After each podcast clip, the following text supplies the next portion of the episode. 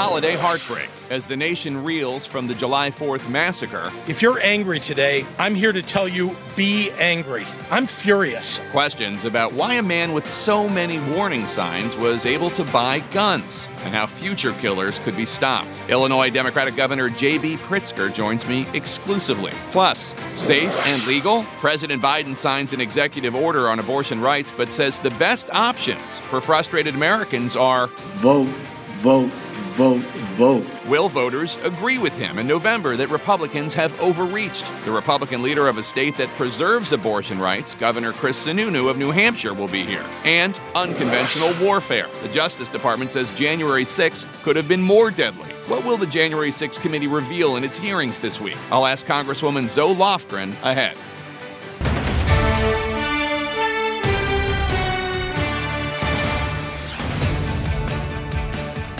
Hello, I'm Jake Tapper in Washington, where the state of our union is finding it difficult to relax this summer. As we wrap up a holiday week, the problems facing, facing our nation sometimes might seem insurmountable the divide over abortion rights, unease over the economy, an election lie that's getting more entrenched. We're going to talk about all of that, but I want to start today talking about gun violence. Tomorrow will mark one week since the deadly mass shooting at a July 4th parade in Highland Park, Illinois, outside Chicago. And while shattered families are still grappling with all that they have lost in that senseless slaughter. CNN is learning more about the warning signs from the alleged shooter that, despite Illinois' red flag law, did not prevent him from legally buying that semi automatic rifle police say he used last week. The young man spent time at his father's Highland Park deli growing up, but police were often called to the family home for domestic disturbances between the parents. In 2019, police came for a different reason to briefly confiscate a collection of knives after the then 18 year old threatened to, quote, kill everyone. A report filed after that incident did not keep him from obtaining a gun license just a few months later. Joining us now to discuss this tragedy exclusively for the latest on the investigation and how to stop future gun violence is the governor of Illinois, Democrat J.B. Pritzker. Uh, governor Pritzker, thanks so much for joining us, and our deepest condolences to you and the people of Highland Park. I do want to ask about how to prevent this because there there frankly were a lot of missed warning signs here. State police granted the shooter a gun license just four months after local police filed a clear and present danger form. No one seemed to have taken any steps to initiate the state's red flag law. So, what do you think went, went wrong, and, and what needs to be done to make sure it never happens again? Well, good morning, and uh, let me just begin by expressing my condolences once again to the people of Highland Park and, of course, across the state of Illinois. Um, they've suffered a terrible tragedy uh, last week. And, uh, you know, you said it yourself. The challenge is that for red flag laws to work, family members had to step forward and sign an affidavit, go to court, do something uh, to make an affirmative action so that those red, fl- red flag laws would actually go into effect. They didn't.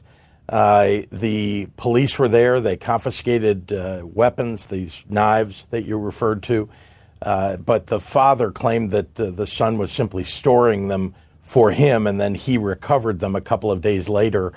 Uh, so there were uh, warning signs. There's no doubt about it, but nothing that reached the, you know, probable cause or preponderance of the evidence required for there to be a red flag. Do you think the law needs to change uh, so that police have more? Ability to suss out a situation and realize, look, this father, we don't think he's being honest with us, and at least for you know the short term, we we don't think that this young man should be able to buy a gun. I do. I think that there are probably three things that need to be looked at here. One is changing uh, some of the verbiage in the law on red flags so that something could have been filed that would have prevented uh, the FOID card from being issued. That's one. Two is that uh, we need to ban assault weapons, not just in the state of Illinois, but nationally. Uh, and then third, high capacity magazines. There's no reason why someone should have 90 bullets at the ready, 30 in each of the cartridges uh, that he used. And uh, that's just something that I don't think civilians should have. And I've talked to police uh, since this shooting who would tell you that the size, the caliber of the bullets that were being fired is much larger than uh, the size, caliber, and speed of bullets that even police carry with them. Uh, why do civilians need this? You know, the name of the weapon that this uh, shooter was using is the Smith & Wesson M&P 15. M&P 15. You know what M&P stands for? Military and police. And that's who perhaps should have these weapons, not civilians being able to just walk in and buy one. So even after all the warning signs, the shooter's father sponsored his son's application for the gun license. He, he now says that he thought his son's earlier threat to kill everyone was just a childish outburst. Is it possible that the parents might be charged with something? Well, listening to the state's attorney in Lake County, it does not sound like that will happen, uh, but no final conclusion has been reached. I certainly think that it's possible that the father could be held civilly liable. Uh, but uh, at this point, anyway, the you know, authorities are saying uh, that no charges uh, have yet been decided upon. Do we know anything more about any possible motive here?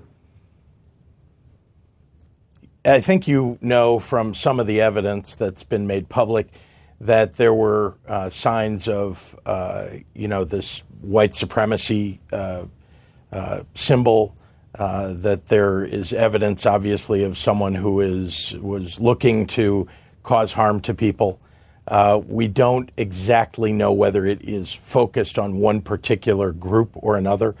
I can tell you that at that Highland Park uh, Fourth of July celebration, uh, there were many people uh, who are Jewish. There are many people who are not. there were a large contingent of Latino families there. In fact, I was at two of the memorial services for two of the seven uh, who died who are Latino. And everywhere, not just in Highland Park, but in surrounding communities, because people came from surrounding communities to see that parade. Uh, people are suffering and need help. I'm sure you'd heard uh, anecdotally uh, reports that um, there's at least one synagogue in the area that believes the shooter came and an individual who worked at the synagogue said that they thought maybe he was casing it out. Do we, do we know anything more about that? We don't. We don't. Uh, you know, as I say, I think that Highland Park is known to be a largely Jewish population, um, but I, I, couldn't tell you, and I don't think the authorities are ready to talk about uh, what the uh, you know what the implication is of the, his visit, uh, the shooter's visit to that synagogue. The 4th of July weekend death toll in Chicago, as you know, surpassed the Highland Park shooting. Uh, you visited Highland Park after the shooting, but TJ Grooms, who's an assistant pastor of New Beginnings Church of Chicago, said, quote, if you are in a position of power, you must make sure that the same energy and the same effort that you put in one area is put in the other. I will not visit an area like Highland Park and then not show up to the other end of the spectrum. Uh, one parent told CNN that they see the difference in how black and brown children are treated all the time. What do you say to any parents uh, who are asking why the Highland Park shooting is getting so much more attention than the gun violence facing residents in parts of Chicago, specifically minority neighborhoods in Chicago, every single day? Well, I can speak at least for myself. I'm not giving more attention uh, to one than another. Uh, in fact, much of what we've done uh, in our budget over the last six months uh, for this current fiscal year is to put money into programs that serve black and brown communities throughout Chicago, in fact, throughout the rest of the state, particularly communities where there's been a high uh, degree of violence. Uh, and I have been to and spent time with uh, the communities and families that have been affected by gun violence on the south side of Chicago, west, west side of Chicago as well. Highland Park happens to be the latest. And it's an unusual one that I think the nation is paying attention to, in part because of the weapon that was used and the number of people killed all at once by one particular shooter. Having said that, the you know if talking about assault weapons isn't the only thing that we ought to be talking about. It's of course uh, the issues of the underlying challenges that lead to violence. We need to reduce poverty in our nation. Here in Illinois, we're trying to do that. Uh, we need to help lift up these communities that are so often left out and left behind. Whether it's uh, guns or abortion, I, I, know there are a lot of Democrats frustrated right now because they feel as though the leadership in Washington, D.C., specifically President Biden and the Biden White House, are not doing enough uh, on these issues that matter so much to Americans, especially to Democrats, perhaps. Um, on the matter of abortion rights, White House Communications Director Kate Bedingfield told the Washington Post that Biden is focused on helping women and building a coalition, adding, quote, Joe Biden's goal in responding to the Dobbs decision is not to satisfy some activists who have been consistently out of step with the mainstream of the Democratic Party, unquote. That, that comment uh, is getting a lot of notice uh, this weekend. I'm wondering what, what you make of it. Well, let me begin by pointing out to everybody listening that, that Illinois is now an island, uh, an oasis uh, in the nation, protecting women's reproductive rights, and we're going to continue to do that. There's more that we need to do. But I must say that the federal government should be doing more. I've talked to the president about this, and, and he took some action in that regard with some executive orders the other day. Uh, but Democrats need to be pushing for a national law that protects reproductive rights across the nation.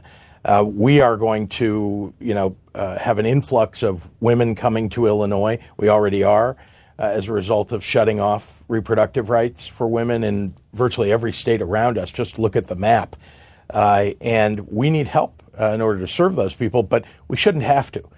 this should be a right that is constitutional right uh, and it should be a right that's protected across the nation. So, yeah, there's more that needs to be done, uh, and I know the president knows that. Do you think he should declare a public health emergency because of the situation that so many women and girls are facing in some of these states, including the ones surrounding Illinois? Well, there's no doubt it is an emergency for women all across the nation.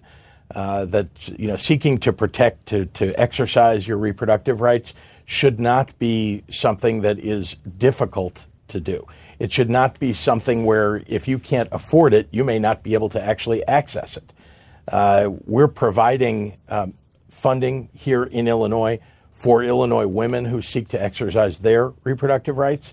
Uh, other states should be doing that, but aren't. The people who are most affected by this decision, this terrible decision by the U.S. Supreme Court, are women who are marginalized, are women who are poor, uh, black and brown uh, women across the nation. And so it's an emergency for them, that's for sure. Lastly, sir, if President Biden runs for reelection, uh, which he says he is expected to do, um, will you support him? I will. All right, I Governor will. Pritzker, thank you so much. And again, our deepest condolences to the people of Highland Park. Thank you very much. A handful of Republican governors are preserving abortion rights in their states. I'm going to talk to one of them, Governor Chris Sununu of New Hampshire, if he thinks his party might be going too far in some parts of the country next. And what did former President Trump's White House lawyer tell the January 6th committee when he testified behind closed doors on Friday? A member of the committee is coming up. Stay with us.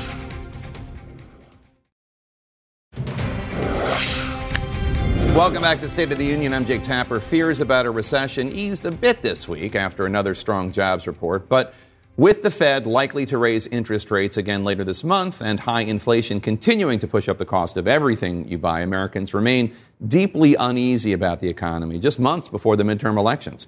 Joining us now, New Hampshire Republican Governor uh, Chris Sununu. Governor Sununu, thanks so much for joining us. So, the U.S. economy has now recovered all of the private sector jobs lost during the pandemic.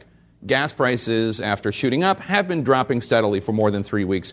Do you see this as signs that an economic outlook, the economic outlook, is going to improve, beginning to improve, or are you worried about a recession coming? Uh, recession is coming. You cannot add $5 trillion onto America's balance sheet and just hope it, it goes away. Um, the recession is coming. The Fed, I think, has known this for a while. They've kind of ignored it. Uh, they should have been easing us into uh, you know the right rates and, and, where we need to go over a year ago. Uh, you had a sec- Treasury Secretary who was saying, "Oh well, it's not inevitable." Well, of course it's inevitable. Uh, you don't need four years at Dartmouth uh, economics to know that that when you add that five trillion dollars, there has to be some outcome. And unfortunately, the outcome is high gas prices, how high, housing prices, the price of a taco uh, is getting unbearable for some folks, and it hits lower and middle income families very, very hard. And that's just going to be the issue going forward. What do you think the Biden administration needs to do about it, if anything? Well, there's, there's a couple of things. Look, first, I would fire the, the Treasury Secretary. I think she's completely misled America uh, because she didn't want to uh, kind of own the bad news, but that's part of public service. You got to own the good with the bad. You got to ease folks into it and pre- present a, a glide path. But the more this administration keeps telling people that a recession isn't inevitable, of course it is. Look, gas prices might come down a little bit, and that's wonderful. Home heating oil prices are still going to be at, at record rates this winter. And just having people in their homes, uh, elderly couple, folks on fixed incomes, low income families, just to heat their homes this winter, that fuel crisis has yet to rear its ugly head. But believe you me, it is coming.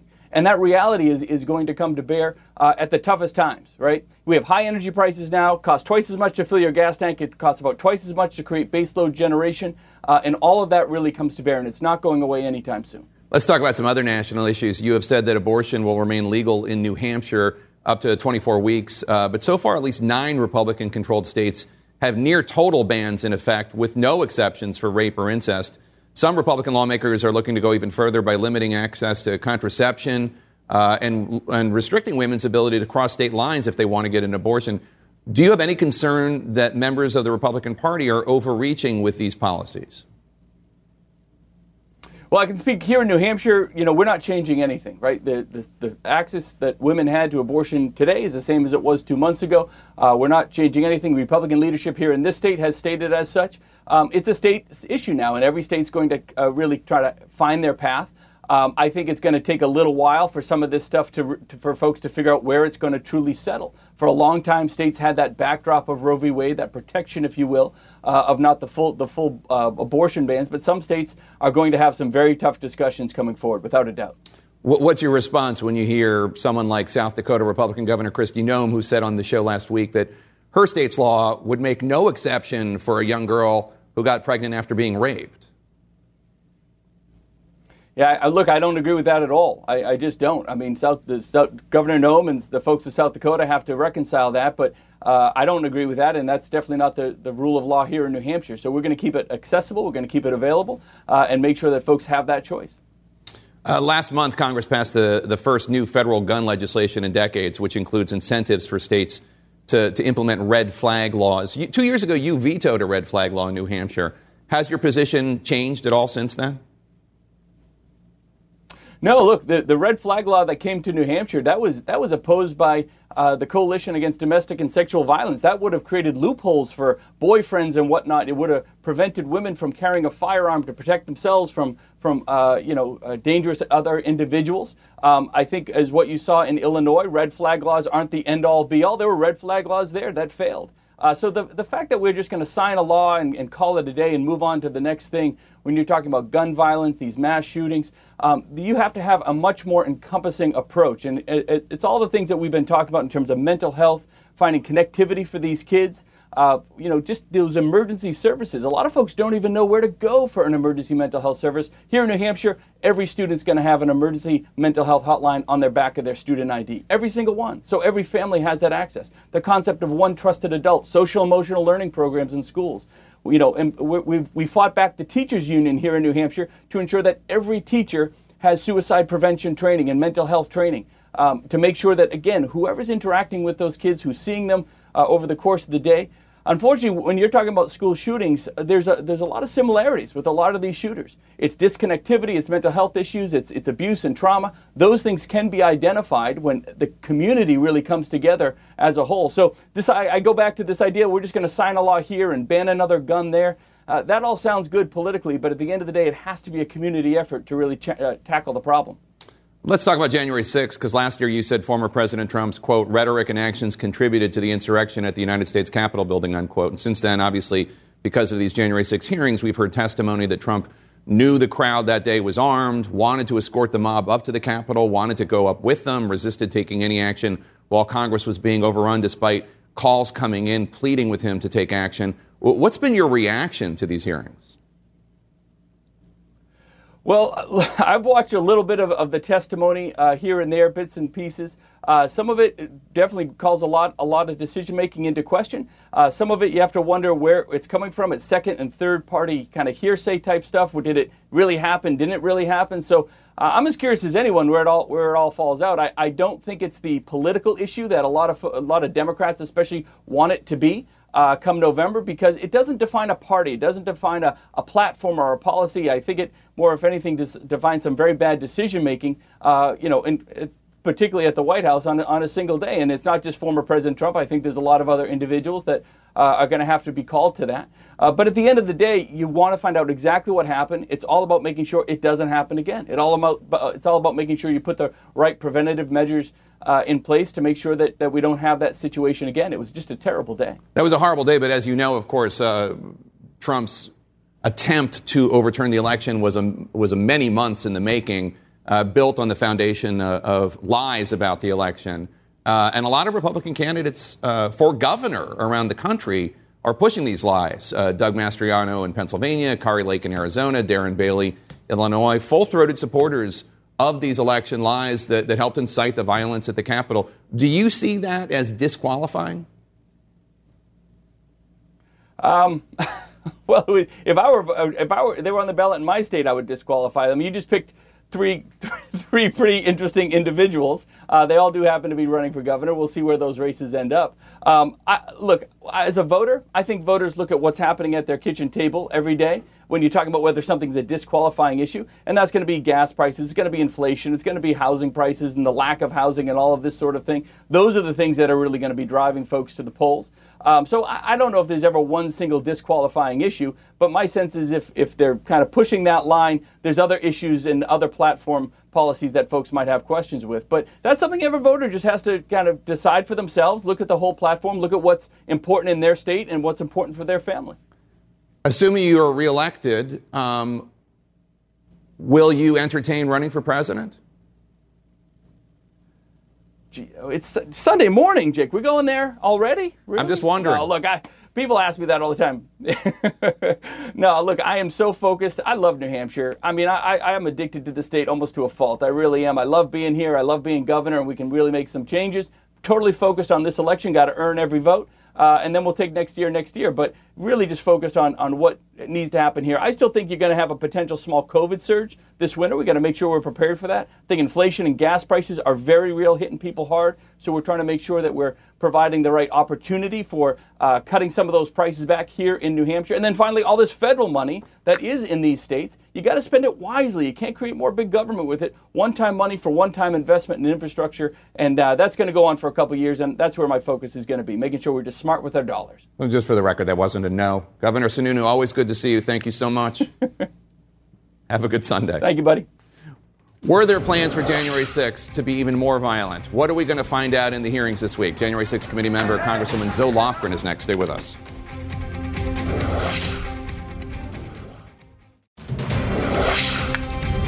Welcome back to State of the Union. I'm Jake Tapper. The January 6th committee just talked to one of the people who worked most closely with then President Trump around January 6th, the former White House counsel, Pat Cipollone. And we're learning this morning that Donald Trump is waiving claims of executive privilege for Steve Bannon, who's now indicating that he might be willing to testify in public. Joining me now is a member of the January 6th committee, Congresswoman Zoe Lofgren of California. Congresswoman, um, let me just start with that news about Steve Bannon that we're learning this morning. Will Bannon testify before your committee, and what specific questions might you have for him? Well, we got the letter around midnight um, from his lawyer saying that he would uh, testify, and we have wanted him to testify. So uh, the committee, of course, has not yet had a chance to discuss it, but I expect that we will be hearing from him, and there are many questions that we have for him. Would it be a public hearing or would it be behind closed doors? Ordinarily, we do um, depositions. Uh, you know, this goes on for hour after hour after hour. We want to get all our questions answered, and you can't do that in a live format. You heard from another key witness this week, White House counsel Pat Cipollone, who, who uh, sat with you uh, on Friday. Your committee said he gave critical testimony that shows, quote, Donald Trump's supreme dereliction of duty, unquote. What, what does the committee mean by that? And are we going to hear excerpts of Cipollone's video testimony in this week's hearings? Uh, yes, uh, we we will have some excerpts of, of Mr. Cipollone's uh, testimony. He was able to provide uh, information on basically all of the critical issues that we're looking at, um, and including the president's uh, what I would call dereliction of duty uh, on the day of January 6th. Uh, so, yes, that was important. As you know, the committee rules don't allow us to disclose the testimony without a vote of the committee. That hasn't happened yet, uh, but it was important testimony. Did he discuss Trump considering seizing the voting machines or Trump uh, considering declaring martial law to seize the voting machines? Well, I think you're going to have to wait for the hearing later this week on that. As I say, we haven't had a vote to disclose the testimony. Let me just say this I think uh, he did provide important insights on those very subjects. Former uh, Mark Meadows aide Cassidy Hutchinson testified that, that Pat Cipollone said that something along the lines of um, they would get charged with every crime imaginable if Trump went up to the Capitol. Two sources tell CNN that the committee did not ask Pat Cipollone whether he had sa- said that. Um, is that true? And if so, why wouldn't you ask him that? We never call in witnesses to corroborate other witnesses or to give their reaction to other uh, witnesses. Um, but I will say that he he did uh, interview with us for eight hours and provide uh, very insightful information, and uh, that augments and certainly does not uh, dispute Miss uh, Hutchinson's testimony. So. stay tuned for this week's hearings. We think they'll be worth attending. We just learned from federal prosecutors that Oath Keepers, that far right militia group, members uh, brought explosives to the D.C. area around January 6. Um, will the American people ultimately see a direct link between Donald Trump and these far right militia groups, some of the members of which have been charged with seditious conspiracy? Uh, we are going to be connecting the dots uh, during these hearings between uh, these groups and uh, those who were trying to, in in uh, government circles to overturn uh, the election. So we do think that this story is unfolding in a way that is very serious and uh, and quite credible. Well, we heard uh, Cassidy Hutchinson testify uh, along the lines of Trump telling Mark Meadows, the chief of staff, to talk to Roger Stone and others, Mike Flynn, and Stone and Flynn had relationships with some of these far right militia groups. Are those the dots you're talking about connecting? Uh, some of them, um, but certainly there are, uh, you know, we're going to be making some connections that are uh, important for people to understand the full um, run of, of the events and the events leading up to the 6th. So, uh, yes, uh, I hope that our hearing on Tuesday will be uh, enlightening on these issues. Was President Trump aware that these far right militia groups, the Proud Boys and Oath Keepers, were in the mob when he told the mob to go to the Capitol? Well, I think you have to reach your own conclusions, but based on the events uh, leading up to uh, the day, I think that would be a logical conclusion. Oath Keepers founder Stewart Rhodes uh, said through his attorney on Friday that he's willing to testify to your committee, but only if it's live and in public. Um, will you take him up on that offer? Well, I believe he's in prison right now, isn't he? Uh, being held for his trial. Uh, so this may be a pitch to be released. Uh, I'll just say that we have already had information from uh, Mr. Rhodes. You have information from Mr. Rhodes. He's already testified before the committee separately. Well, I don't. I don't want to go into all the details, but I think this is a pitch to get out of get out of jail free card for Mr. Rhodes. Before we go, uh, we know about the hearings coming this this Tuesday. I believe there is another one expected Thursday in, in the evening. What more can you tell us about any future hearings? Uh, will this be the end of it, or do you expect more hearings to come, uh, perhaps later in the month or even in August? Well, I always let the chairman and vice chair make the announcements on hearings, but let me just say this, you know, we're working over the weekend to put the final touches on the hearing for Tuesday. There is so much information. Uh, it's overwhelming, really, and you can't have a, you know, a 10-hour hearing. Uh, so uh, we'll have a report towards the fall, I believe. Whether there'll be additional hearings, I, we haven't decided that yet. And who are we going to hear from on Tuesday? I'm not going to announce the witnesses today. It was worth a shot. Congresswoman Zoe Lofgren, thank you so much. Appreciate your time. Appreciate getting up so early in California. That's okay. I was up early before. All right, thanks so much. Are there signs that the Republican Party is moving on from Donald Trump? We've heard that before, of course. Our panel's next. Stay with us.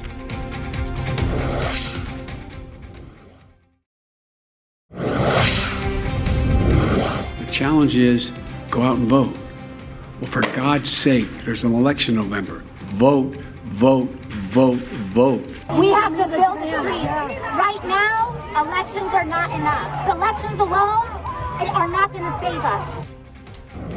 Two different messages from two different Democratic figures, Joe Biden and Congresswoman uh, Alexandria Ocasio Cortez, uh, and, and, President Biden facing some pressure. Our panel's here now, and I do want to introduce we have a new face at the table, uh, Mayor Pureval, the mayor of Cincinnati, a Democrat. Thanks so much for being here. Thanks for having me. It's good to have you. So, one of the big criticisms of the Biden White House right now, President Biden's White House, is that they're not aggress- they're not responding aggressively enough uh, to the challenges put forward uh, and there's a quote from uh, the communications director, Kate Bedingfield, that's getting a lot of attention, uh, responding to Democrats who say he's not doing enough uh, to, to, protect, protect pres- abortion rights. Joe Biden's goal in responding to Dobbs, that's the Supreme Court hearing decision, is not to satisfy some activists who have been consistently out of step with the mainstream of the Democratic Party. What was your response to that, Ashley? I was disappointed in that statement as an activist. Um, as someone, she nodded to the coalition that Joe Biden built. I ran the coalition's department on that campaign. Guess who was a part of that coalition? Activists. Um, in 2020, when people took to the streets because of the death of George Floyd, it invigorated the base in a way that allowed us to have record turnout. Now, yeah, we, we were fighting um, an authoritarian president like Donald Trump, but these people going into the street saying that we need bodily autonomy, that is the excitement that Democrats need right now ahead of the midterms and to demonize them and say, you know, they're not mainstream. Well, abortion is a very popular issue in the country and it goes across Democratic and Republican lines. I think it was an unforced error and I hope they address it. I'm not sure they will, but it I took it offense to it, and a lot of people have. Mayor Pureval, uh, David Axelrod told me recently Biden's problem right now is Americans feel like, quote, things are out of control and he's not in command. Do you agree? I don't agree. Uh, I think the, the president has str- shown strong leadership. Uh, and on the abortion issue, look, I, I, think we're, we're missing the point. The battlefield is now at the local and state uh, legislative levels, which is why in Cincinnati, just days after the Dobbs decision came down, we took action by ensuring that our health care coverage covers abortion related services that we are uh, reimbursing travel for women who need to cross state lines to get abortions, and we're looking for ways to decriminalize abortion. I just don't understand how anyone cannot agree. I mean, if you, he, there is no leadership here. And I was in Congress during a time where, even uh, with the president I didn't agree with all the time, found some things to agree with. When it came to TPA, TPP, he had Republicans saying, okay, we're going to help support you. You're talking about um, Barack Obama? I'm talking about, yes. Yeah, okay. It's possible. So when you're looking at the economy, you're looking at inflation, gas prices, and I know everyone's sick of me saying this, but this is what the American people are feeling. It's a major fail. People aren't feeling the pinch, they're feeling the pain of what is happening. People are priced out of the housing market. It's, it's just, it's a failure of leadership and, uh, and a failure of having a plan to fix the economy. And when it comes to the abortion issue, I'm going to talk about this. Jake, you know, I have been a pro life advocate, um, but I think that Americans are being forced to choose sides, whether it's the life of a mother, the quality of life of a mother who has an unwanted pregnancy, or the life of an unborn child. Mm. We as Americans can and should be advocating for both. You don't have to choose one life against another. Scott, people are advocating for constitutional rights and not picking life, one life over another. I think it's saying I'm a human and I have the intelligence to make the decision over my own body, and no one needs to be in my business. Look, we're, we're sitting in D.C. having this theoretical conversation about abortion, but it's no longer theoretical in Ohio. Just last week, a 10 year old child, a rape victim, found out she was pregnant six days and six uh, weeks and three days after her uh, pregnancy. Do you know because anything more about that story, by the way? Is, is, that, is that a corroborated know, story? All I know is there, that there's three days. questions about this story. All I know is yeah. three days after yeah. she found out she was pregnant, she tried to get an abortion. She was forced to go across state lines to Indiana to get the health care that she needs. That is not pro-life, forcing a child. Right to give birth to her rapist so, baby. Let me just say, so that story came from one doctor talking to a reporter in Kentucky, was it? Or Indiana. In Indiana. Indiana. And I would love to know more about that story because obviously a 10-year-old, that's a crime. It, uh, it's a one-sourced, uncorroborated story right now that made its way into the president's well, remarks. And I and I have, I have to say that the president's rhetoric on this issue, to me, I mean, they played fast and loose with the facts here. The one thing I find fascinating, though, is the fighting among the Democrats. Biden wants people to vote, and that's how you would, you know, affect change on this by passing laws. And then you have the clip you showed of AOC saying that's not enough.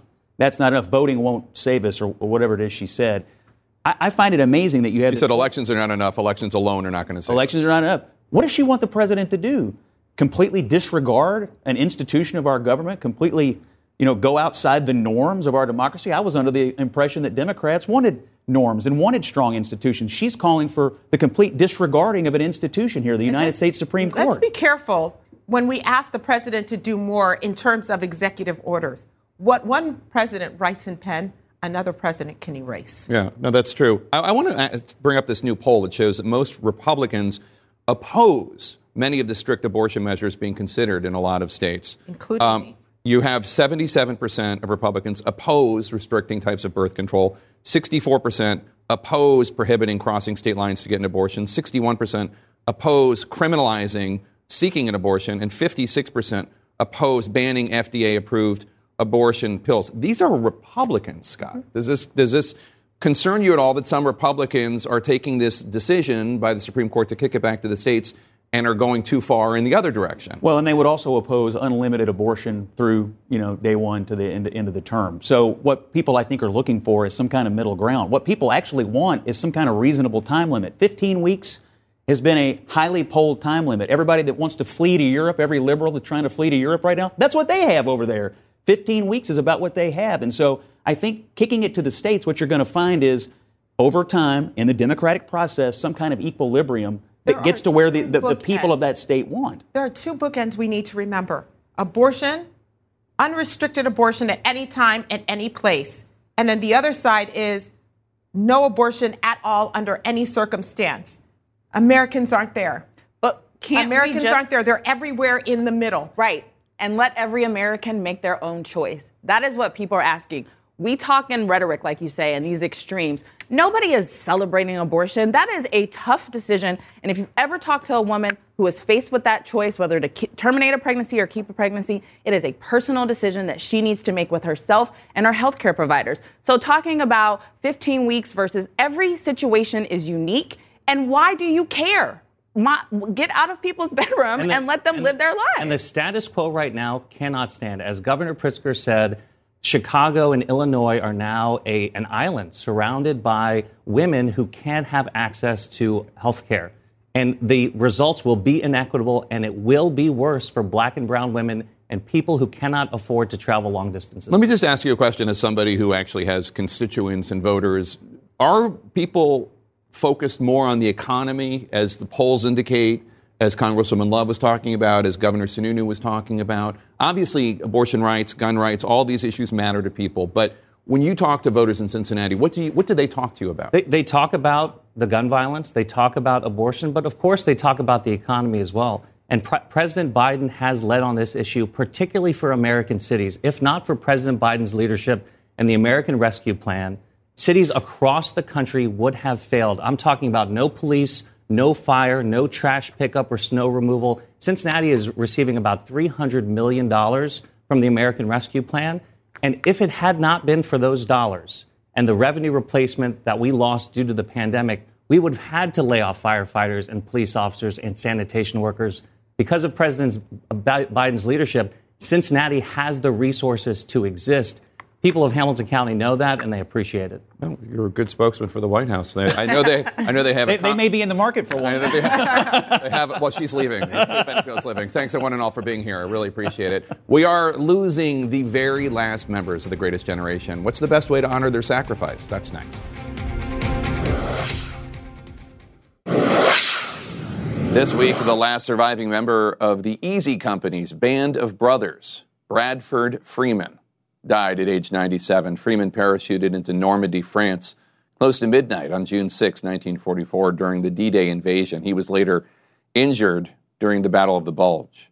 We also recently lost the last World War II Medal of Honor recipient, Herschel Woody Williams, who died 11 days ago at the age of 98. A Marine honored for conspicuous gallantry at the risk of his life above and beyond the call of duty as demolition sergeant fighting in the Battle of Iwo Jima. Congressional leaders are honoring Herschel Woody Williams by allowing him to lie in honor in the U.S. Capitol this week. As we say goodbye to those who fought to truly save the world from totalitarianism, who sacrificed so much, in some cases everything, so that you and I can live the way that we do with freedoms and representative democracy and so much more, we owe it to that greatest generation. We owe it to them to continue to persevere for those same principles that they fought and died for, not just abroad with support for the people of Ukraine, but also here in the United States as we push back against those who defile our Constitution with lies about the election, attempts to overturn the election, threats of violence against those who stand strong. And one wonders how will future generations look back at us? Thanks for spending your Sunday morning with us. Fareed Zakaria GPS starts next. Quality sleep is essential, and that's why the Sleep Number Smart Bed is designed for your ever evolving sleep needs. So you can choose what's right for you whenever you like. Need a bed that's firmer or softer on either side? Helps you sleep at a comfortable temperature, quiets their snores. Sleep Number does that. Sleep better together. JD Power ranks Sleep Number number 1 in customer satisfaction with mattresses purchased in-store. And now, save 50% on Sleep Number limited edition smart beds for a limited time. For JD Power 2023 award information, visit jdpower.com/awards. Only at Sleep Number stores or sleepnumber.com. Now streaming exclusively on Max, a new CNN flash doc about the album that has Nashville talking. Call Me Country. Beyonce and Nashville's Renaissance. Watch it at max.com slash call me country. Max subscription required.